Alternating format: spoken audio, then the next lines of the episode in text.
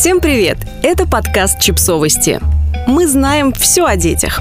Мой ребенок не хочет обниматься. Это нормально? Если вы ждете односложный ответ на этот вопрос, то сразу говорим «да». А если хотите дополнительных объяснений, то прослушайте наш подкаст. Это не значит, что он вас не любит. Да, это может быть очень непросто, но постарайтесь не принимать это на свой счет. Психолог Сьюзан Айерсденом считает, что у маленького ребенка может быть примерно миллион причин, по которым он не хочет вас обнимать в эту конкретную секунду. Вот некоторые из них. У него был плохой день, и ему нужно немного времени, чтобы снова прийти в себя. А вы пытаетесь улучшить его настроение объятием. В этом случае лучше просто быть рядом, подождать он действительно в обиде на вас за что-то. Например, за то, что вы много времени проводите с другим ребенком или уезжаете в командировку, но не может выразить своих чувств словами. Попробуйте поговорить с ним, чтобы малыш научился артикулировать свои эмоции. Опять-таки, время поможет. Он принципиально не хочет обнимать кого-то, одного из родителей. Скорее всего, ваш ребенок просто проходит фазу фаворитизма. Тут тоже помогает в основном терпение. Может быть, он просто не фанат прикосновений? Такие дети могут родиться даже у самых тактильных родителей. Может быть, ваш ребенок просто застенчивый и стесняется, если вы обнимаете его при другом родителе или на публике. Универсальный совет в этой ситуации можно дать один. Не обнимайте ребенка силой.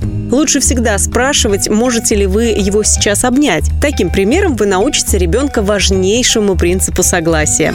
Если ребенок не хочет обнимать бабушку, дедушку, каких-то других родственников или друзей семьи, то это опять-таки не показатель того, что все эти люди ему крайне неприятны. Возможно, он просто давно их не видел, и ему нужно время, чтобы снова к ним привыкнуть. Возможно, ваш ребенок просто очень застенчивый. Возможно, в прошлый раз, когда он встречался с бабушкой, она его зацеловала до такой степени, что ему пришлось пять минут оттирать ее слюни от своей щеки. Если ваш ребенок уже разговаривает, попробуйте позже, когда вы снова останетесь наедине, обсудить с ним, почему ему не хотелось горячо поприветствовать того или иного человека. Валидируйте детские чувства и никогда не стыдите малыша за отказ от объятий.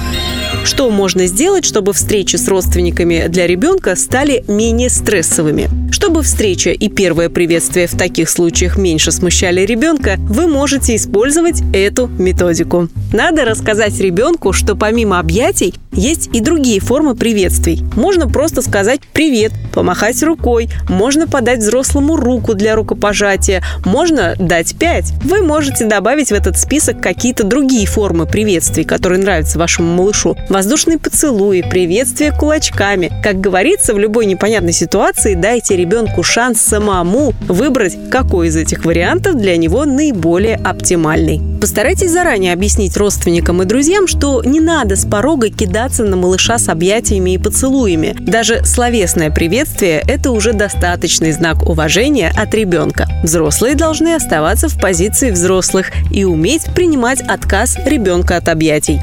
Почему все-таки нельзя заставлять ребенка обнимать другого человека? Если мы принуждаем ребенка обнимать кого-то или целовать, тем самым мы подаем ребенку такой сигнал. Твое мнение и твои желания здесь никому не интересны. Надо делать так, чтобы другим было хорошо таком случае дети не будут уверены в том, что сами могут решать, кто им мил и кто может до них дотронуться. Невозможно научить ребенка принципу согласия, если самого его при этом обнимать силой или даже заставлять обнимать других людей. В конце концов, мы все хотим, чтобы наши дети не стали жертвами сексуального насилия и смогли найти в себе силы сказать «нет», когда какая-то ситуация пойдет не в то русло. Поэтому нам нужно дать детям пространство для того, чтобы они научились говорить это «нет» уже сейчас, даже когда мы все еще контролируем их жизнь почти что 24 часа в сутки. Подписывайтесь на подкаст, ставьте лайки и оставляйте комментарии. Ссылки на источники в описании к подкасту. До встречи!